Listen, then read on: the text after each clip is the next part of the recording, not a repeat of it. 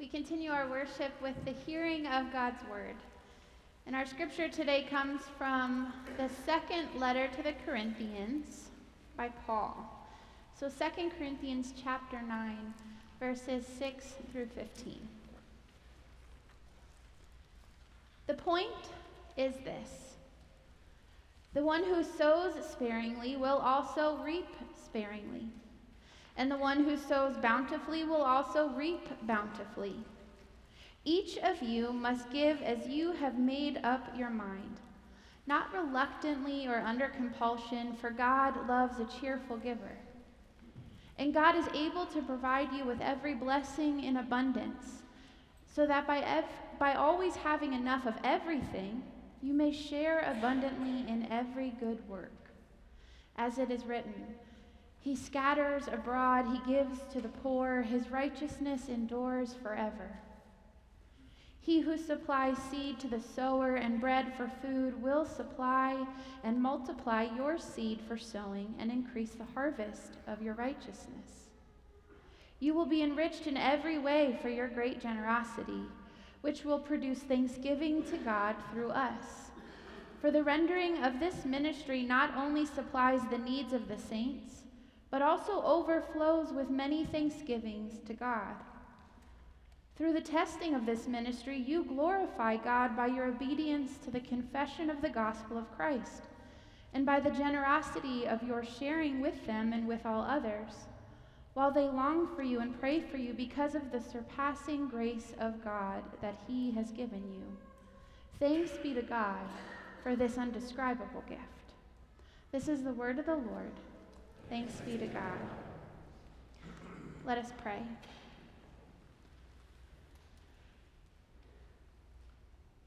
God, you welcome us in into your presence, into community. You welcome us in, Lord, and invite us to slow down, to take a deep breath, to set aside the things of this week, the things that we come from and will return to, in order to be filled up by you.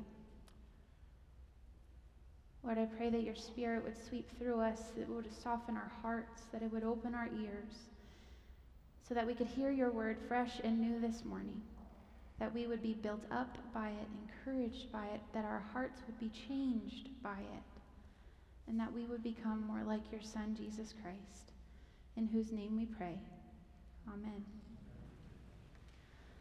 So I love to garden. Specifically, I love to grow my own food. Now, I'm from Pennsylvania, which is very different gardening from what I've experienced here. But back home, we lived within walking distance to my parents, and um, because I have such a creative mind and I have such a handy husband, my job is to dream up all of these projects, and his job is to make them come to life. he does it very well. So I dreamed up this plan to make my mom official garden beds. For years she'd been gardening in her mulch beds with the, you know, with the roses and the bushes and tomato plants and peppers right there. So I said, let's get four garden beds. I, I thoughtfully planned it out. I drew a map of where I wanted the garden beds. I mapped it out on a little sheet. And then I went out with the spray paint and I marked my mom's yard. And I figured it this would be perfect. And then Justin got to work. He measured it out. He built it. It was beautiful. When it was all set and done, I went out one more time, this time with my, um, my ruler, and I measured out a foot by a foot by a foot. It was perfect. Then I, I marked it and I tied it off so each bed had this perfect grid on it. Do you see what's wrong with me? I'm very methodical. so the time came where I had my seeds I set out to the garden bed with my little trowel, my little shovel. My mom followed behind with her seeds in hand, too. And I crouched down by my first bed and I carefully began sowing, making sure that that seed had all of its own room, and then the next seed would get its own room. And I look up before too long, and to my horror, I see my mom with all of her tomato seeds just going like this. It's like, Mom, what are you doing? There's beds, they have their own space. It's fine. They'll take just fine. She's from farmland in mid Pennsylvania. She's kind of a hippie. It worked for her. And I got to tell you, as much as I wanted to say, What are you doing? That's not right, it worked. A couple weeks later, to my surprise, her garden bed was filled with tomatoes. So many tomatoes. There was cherry tomatoes and sweet tomatoes and beefsteak tomatoes and big tomatoes, and I don't eat tomatoes. But she gave them to my siblings and she gave them to our neighbors, and they had just so much gratitude for her sharing. And my beds, they grew too, but not nearly as much as she had grown. Mine had just the few plants in them. The Apostle Paul might be a tent maker, he might be a preacher, but he also knows a thing or two about sowing seeds and reaping harvests. Paul knows that there's a direct correlation between sowing and reaping. Over the course of his ministry, he traveled 10,000 miles, actually over 10,000 miles, and he planted at least 14 churches. He witnessed firsthand how God made those seeds, those churches grow, and all the work that they accomplished.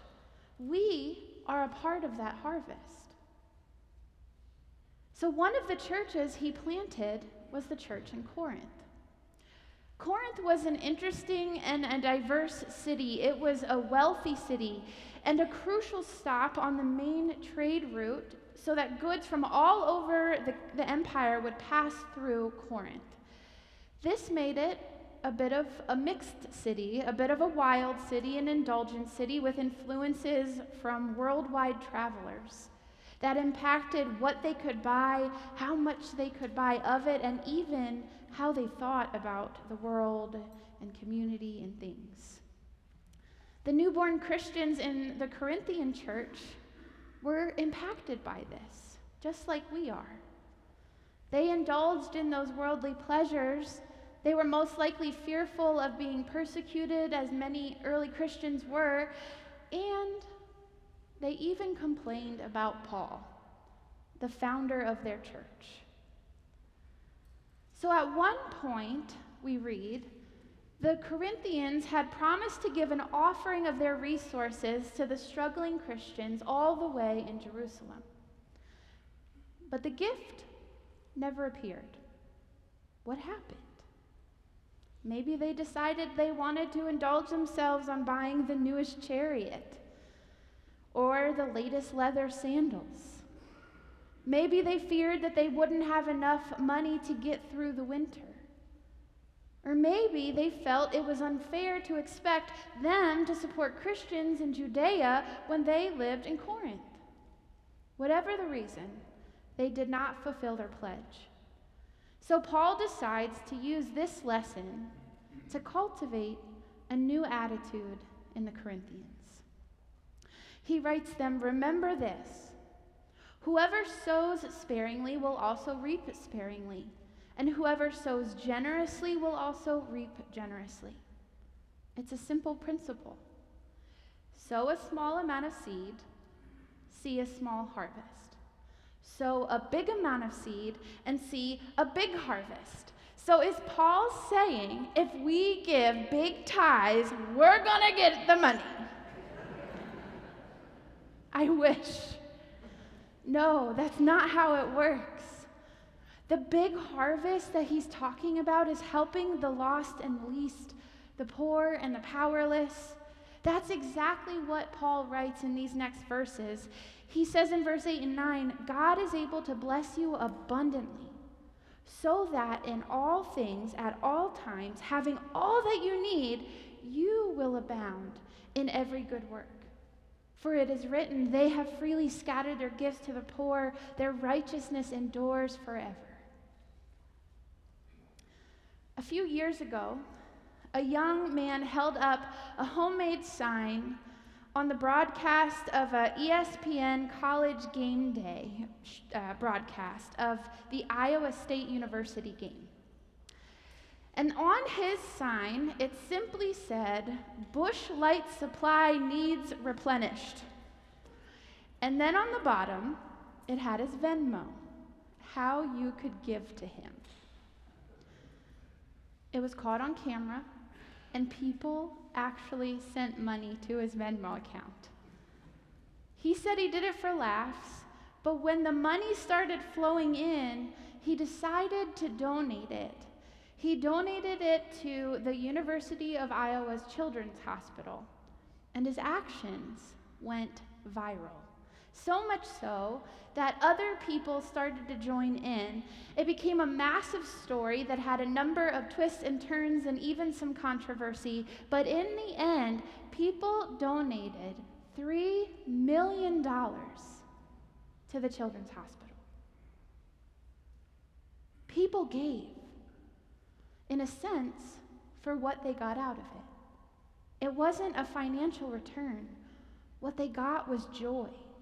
What they got out of it was the satisfaction and the blessing of being a part of something bigger than they were as individuals.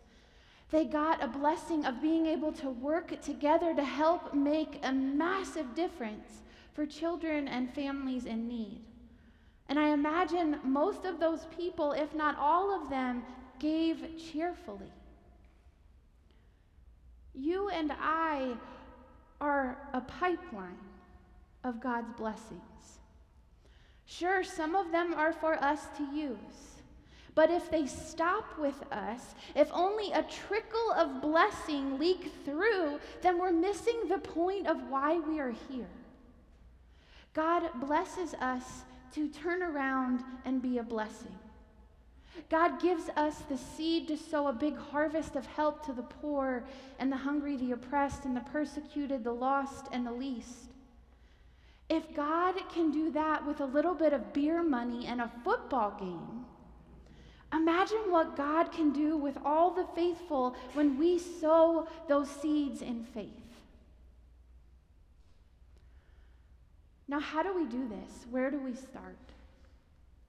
Paul says the place to start is kind of like where we started in worship today our hearts. It's not in our bank accounts, it's not in our paychecks our stock portfolios. We start with our hearts. He writes in verse 7 each of you should give as you have decided in your heart to give, not reluctantly or under compulsion, for God loves a cheerful giver. So there's two ways that we're not to give reluctantly or under compulsion. So, why do some of us feel like that when it's time to give? I have some ideas. As a pastor, I get to hear a lot. I've been preaching on stewardship for 11 years, and this is what I hear a lot. The church is always asking for money. Have you heard that? It's okay, you can admit it. I disagree because we actually don't do a good job of talking about it. We don't talk about it as much as Jesus even taught about it. We could do a lot better, a much better job at talking about stewardship, talking about why we give. Sometimes we don't give because we just don't know that there's a need. We need to do a better job about talking about the needs so it might be we just don't know why we give, we don't know that there's a need, or maybe we don't give because of what's going on in our hearts. Maybe our hearts, rather than being filled with a spirit of generosity, are filled with attitudes of something else attitudes of indulgence and fear and self pity. Hear me out. Indulgence says, I need the newest iPhone. I need the highest pixels on my pictures of my food. I need the newest toy. Fear says, I may not have enough money if this economy fails, so I have to keep it for myself. And then self pity says, Why is everyone always begging me for this money? Paul says, don't be a reluctant giver. Don't be a giver that's compelled to give. Rather, be a cheerful giver. The secret to becoming a cheerful giver is actually ad- ad- adopting a new attitude, an attitude of gratitude. Paul continues Now he who supplies seed to the sower and bread for food will also supply and increase your store of seed, and will enlarge the harvest of your righteousness. You will be enriched in every way, so that you can be generous on every occasion. And through us, your generosity will result in thanksgiving to God. God enables generosity. If we have seeds to sow, it's because God gave them to us. If we have food to eat, it's because God set our table. If we are breathing today, it's because God has put God's breath in us. And then don't forget, Jesus gave it all. We have a Savior who gave generously. Paul reminds the Corinthians of this in chapter 8. He says, For you know the grace of our Lord Jesus Christ, that though he was rich, yet for your sake he became poor, so that through so that you through his poverty might become rich. So in other words, Jesus had it all. He had it all in heaven. He was rich. Yet he became poor. He gave it all up to put on flesh to be here with us on earth. So that through his life and death and resurrection, and then sending the Holy Spirit to us, we then would become rich. That we would inherit it all. What is the all? The gifts of mercy and forgiveness and grace and life everlasting. Isn't that something worth giving thanks for? Isn't that something that changes our hearts? Isn't that something that makes you want to give back, to sow it forward? Gratitude changes our hearts. It breaks all of those attitudes of fear and indulgence and wallowing in a scarcity mentality, things that all focus inward on me. And it turns our hearts in an opposite direction. When indulgence takes, gratitude is giving. When fear is shaking, gratitude is serving. And when self pity is sulking, gratitude is giving thanks. So I am going to give you a little bit of homework. I like to call this a for Monday. So this is your homework for Monday for the week. Make a gratitude list. Write down all the blessings in your life, all the things which make you smile, all the resources which make your life possible, all the rights which make you free, all the relationships which make your life full, everything that you can think of that causes you to give thanks, write them down, look at them, think about them. I would bet that when you see them in black and white, you will see how blessed life is. It will change your attitude and your outlook on life. You won't need to indulge yourself because you have so much already. You won't need to fear because you know a God who has provided in the past and you trust that God will provide in the future. You won't get stuck in the negative because you'll see that God is working out good, that God is not done. Paul then goes to his last point, and he says that this generosity points back to God. That generosity is gratitude pointing back to God. In just a few short verses, Paul says four times that these seeds of generosity we sow will reap in a harvest that points back to God. A harvest that is praising God and thanking God. It's about more people knowing the God who we serve and the Savior that we follow. It's about more people experiencing God's new economy, which encourages everyone to share what they have so that everyone's needs are supplied, so that all are welcomed at the table. It's not about us, it's about God. Did you know more than 1.1 million seeds of different varieties, originating from almost every country in the world, are stored in a secure vault deep inside a mountain on a tiny island in the Arctic near the North Pole. It's called the Global Seed Vault. And it stores the seeds of life should they ever be lost to catastrophe or cataclysm. Great care goes into taking to, to ensure, I should say, that these seeds do not sprout. Why? Because seeds grow. God did not design them to remain dormant. And although it's important to have seeds stored in case of emergency, sitting still is not normal seed behavior. God made seeds to grow and multiply. God designed seeds to produce plants, to produce some type of fruit that then in turn would produce more what? It's okay, it's Sunday, yes, seeds. Some seeds have even germinated and flourished after thousands of years in storage.